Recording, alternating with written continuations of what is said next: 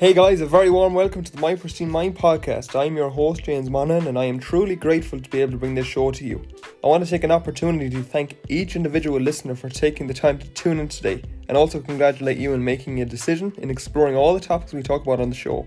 So get ready for another exciting episode and sit back, relax, and enjoy the show. Hello, everyone, and welcome to episode two of my podcast. Today I'm joined by the very first guest on the show, um, someone born and raised in Shrule, County Mayo, like myself. And I'm very honoured to have this person on because I think her story is a story of courage, faith, and a strong mindset. So, without further ado, I'd like to welcome Amanda Bailey. Amanda, how are you? Hi James, how are you? I'm mighty, mighty. Um, thank you very much for joining me today. Um, it's a Thanks pleasure. for having me. It's a pleasure to have you on. Thank you. So we spoke over the last couple of days. Um, we've reached out to each other, and I thought it'd be brilliant to have you on here because your story is something that connects to a lot of people. hmm Um, so obviously we're both from the same we're both from the same village and we know each other, but we haven't really known each other well growing up. So it was interesting to me to find out a bit about your story, um, and hopefully for you it's good to share your story a little bit. Um, Yeah. So we could start a little about your backstory. Um, how was it for you?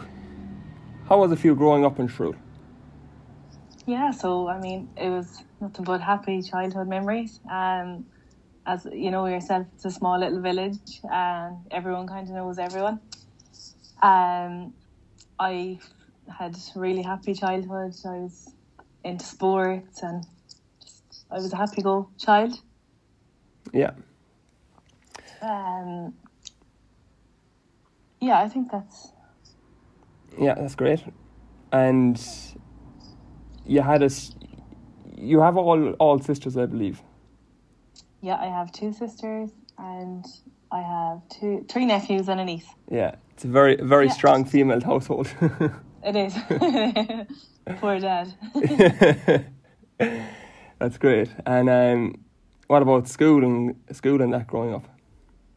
Yeah, um, I suppose I wa- wasn't a big lover of school, I won't lie. Um, but went to school in Shrule and then went to secondary school in Headford. Yeah. And yeah, And how how was your environment growing up um, in Shrule and in Headford, say, growing up? Yeah, it was good. Um, you know, we had, I suppose, simple kind of times compared to nowadays. So it was nice to experience a childhood, you know, back then. Um, and like as I said, secondary school, I wasn't a lover of it, but I got through it. Yeah, I think I think Um, we've very similar stories, me and you. Yeah. yeah, that's great. And and how about when you left school then? Where where, where did your life take you then? Yeah, so I left school and I went on to um, GTI in Galway and I done hairdressing. Um, it was always something I kind of wanted to do, and then I done two years doing that, and then I was working in a salon like at the weekends and stuff, and then I wanted to go on and do beauty therapy as well. So I went on and done that after. Um, really enjoyed it, but it it wasn't really kind of where I wanted to go in life. Um, so that kind of brought me on into what I'm doing now. So like, I always wanted to like help people out, and I always kind of wanted to do something in like the medical field, but I wasn't sure what it was. So um, I've actually only recently went back and trained to be an EMT. So loving that and doing like my exams are coming up soon. So that's kind of the field I want to go down. So it took me time, but I finally realised it.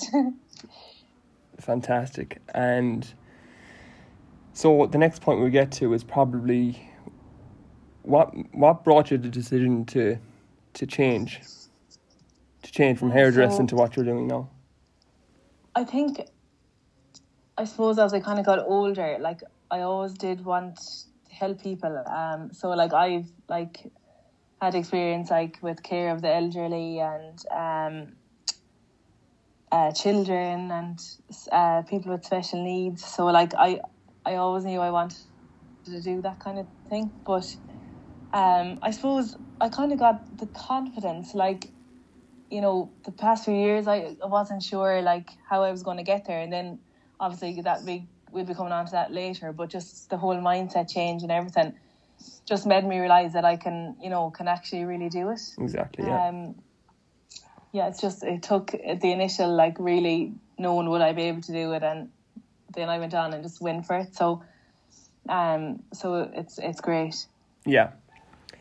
And so, can you tell me a little bit about your diagnosis you got when you were quite young?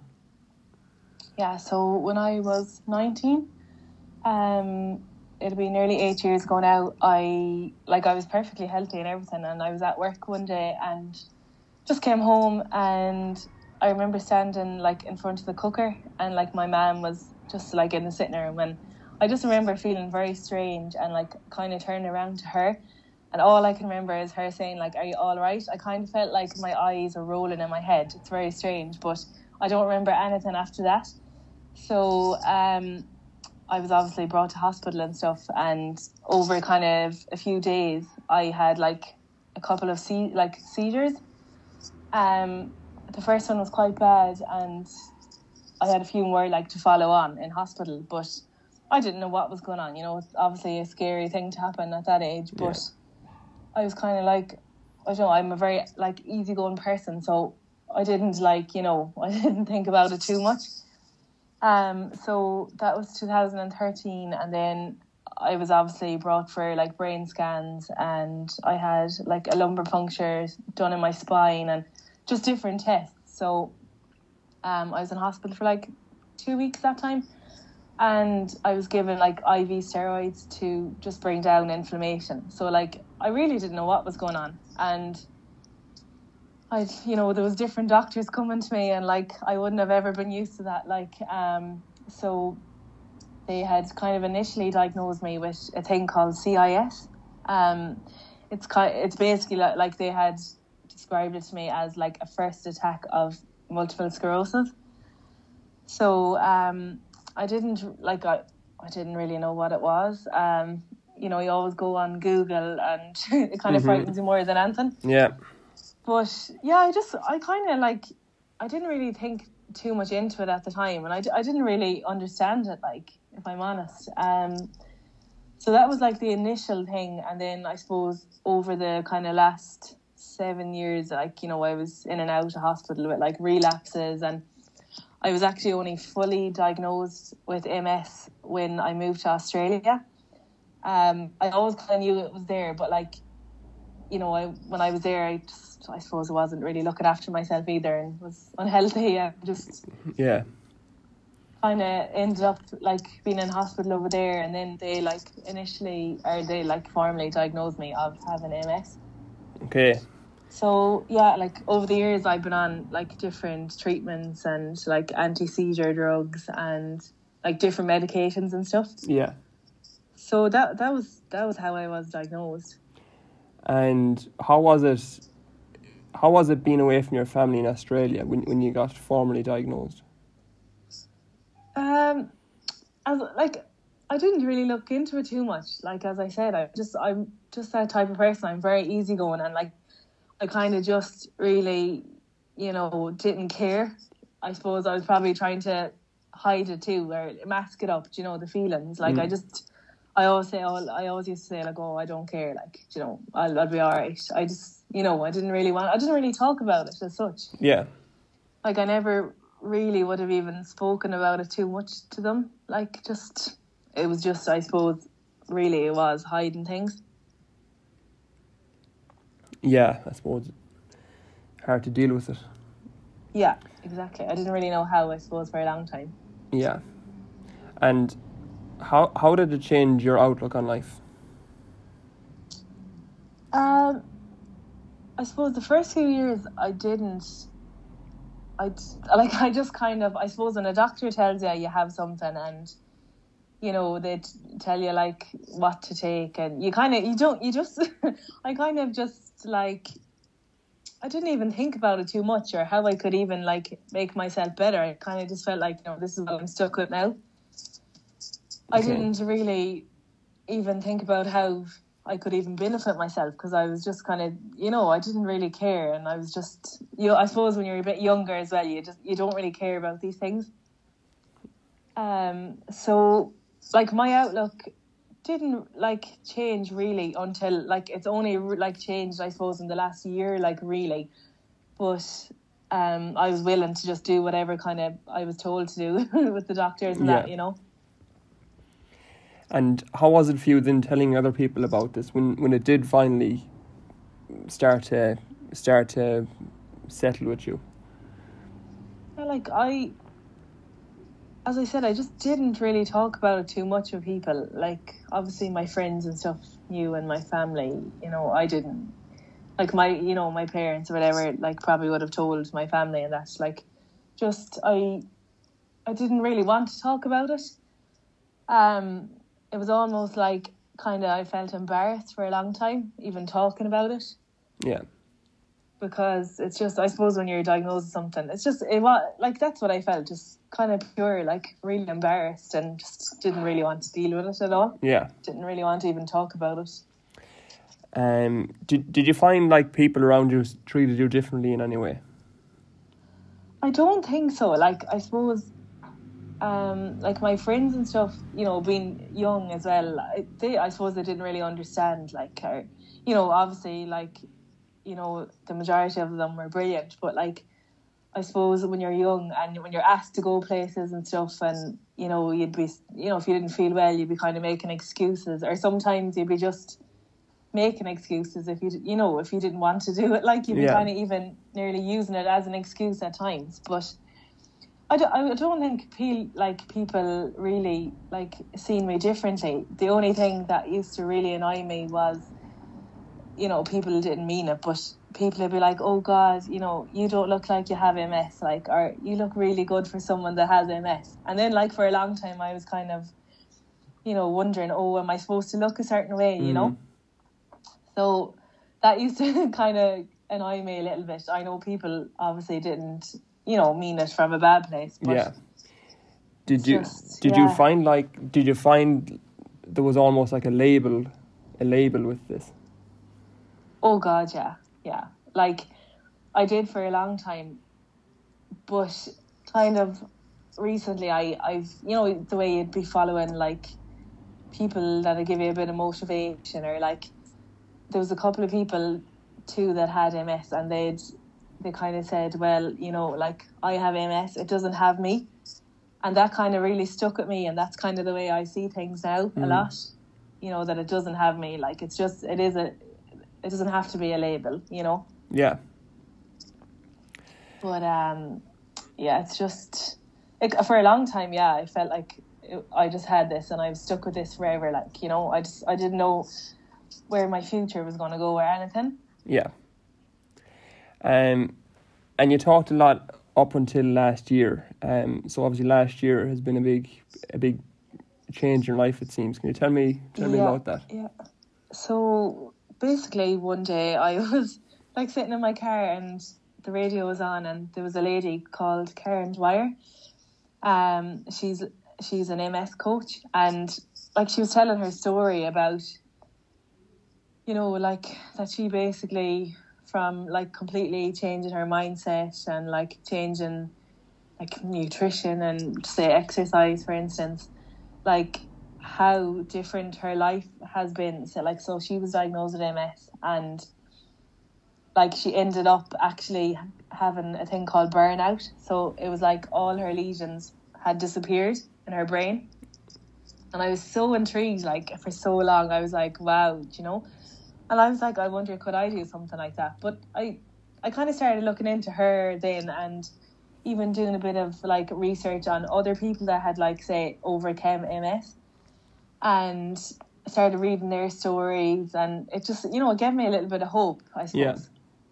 because like when you're listening to people you know I never would have thought so basically like I was on treatment up until like over a year ago and you know I, I never thought I'd be actually able to like come off it or try different things but after doing like some research and starting like so basically, how I became to know the mindset coach was the MS coach was. Um, I seen a thing. I think it was on Facebook. It was like a competition to win a place on one of her programs. Yeah. So I entered and like didn't think you know I was ever like be lucky enough to get a place, but I was. Um, and like from that moment, just everything started to change in my life, like for the better. Yeah. Yeah. So um, That's the universe giving you a sign, if anything, isn't it? yeah, yeah. So you know, I didn't know anything about like coaching. I never experienced anything. You know, I didn't really know anything about it. Or, Yeah. You know, but like I mean, you would try anything, I suppose. Yeah. You'd you know you'd be willing to try anything. So got in contact and we started the program and um, I started making like little changes because I knew well if I made too many things together, you know, I wouldn't be consistent. Yeah. So so like for example, like um every day like I write down what I'm grateful for. And like for so long I didn't understand what that would do, like or if it had any meaning at all. Yeah. And it took a while kind of to get into it and you know, like after a while I really started seeing like changes because you know, if you write down even the littlest of things like I'm grateful for like my legs or, you know, anything really, after a while you really start to, to see changes. You, you start to kind of see things from a, a different perspective. Yeah. So um, that's kind of what I started doing, and then like um, journaling. There's just there's so many different things, but like these are kind of you know the basic things. So like as I said, writing down what I was grateful for every day, and just journaling, even like your thoughts or anything, just to get it down on paper, just to get it out from your head Yeah. um, that started to really help me. And then like I started doing things like meditation. Um, I started like changing my nutrition big time Yeah. and like exercise and like all them things really made a huge difference to me. And then like I was seeing results, so like I started losing weight and like just I was just a lot happier and like I said, oh God, this is you know really helping. So um, that was like I suppose over a year ago, and then I went on to do like another kind of advanced program, and I'm still doing that at the moment, and that kind of went into things on a lot deeper level, you know. H- of- how so? with, so basically like we do different um, courses so like we'd have other speakers on you know of how to change your habits like we do um like a thing called feng shui I, i'm only getting used to it now feng shui it's like um just removing like clutter or like writing out to-do lists of things you need to do and just like kind of getting into journaling Mhm. like on a another level like and longer meditations and Yeah. just different things really and nutrition kind of and exercise and a Yeah. whole lot really And compared to these people you were surrounding yourself with, um, I'm not sure how often you were doing this stuff, but how was it compared to how you were before? Like you would have been speaking with doctors and just general people around you. How was it surrounding yourself with these people?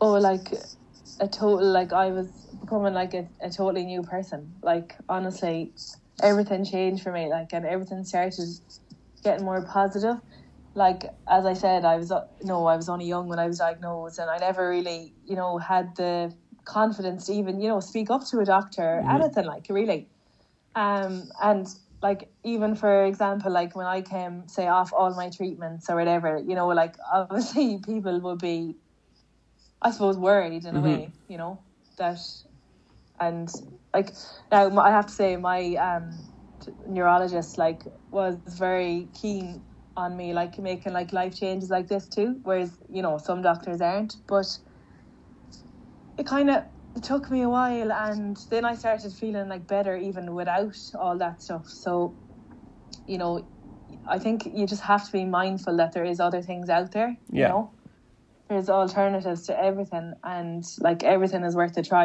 you know Yeah.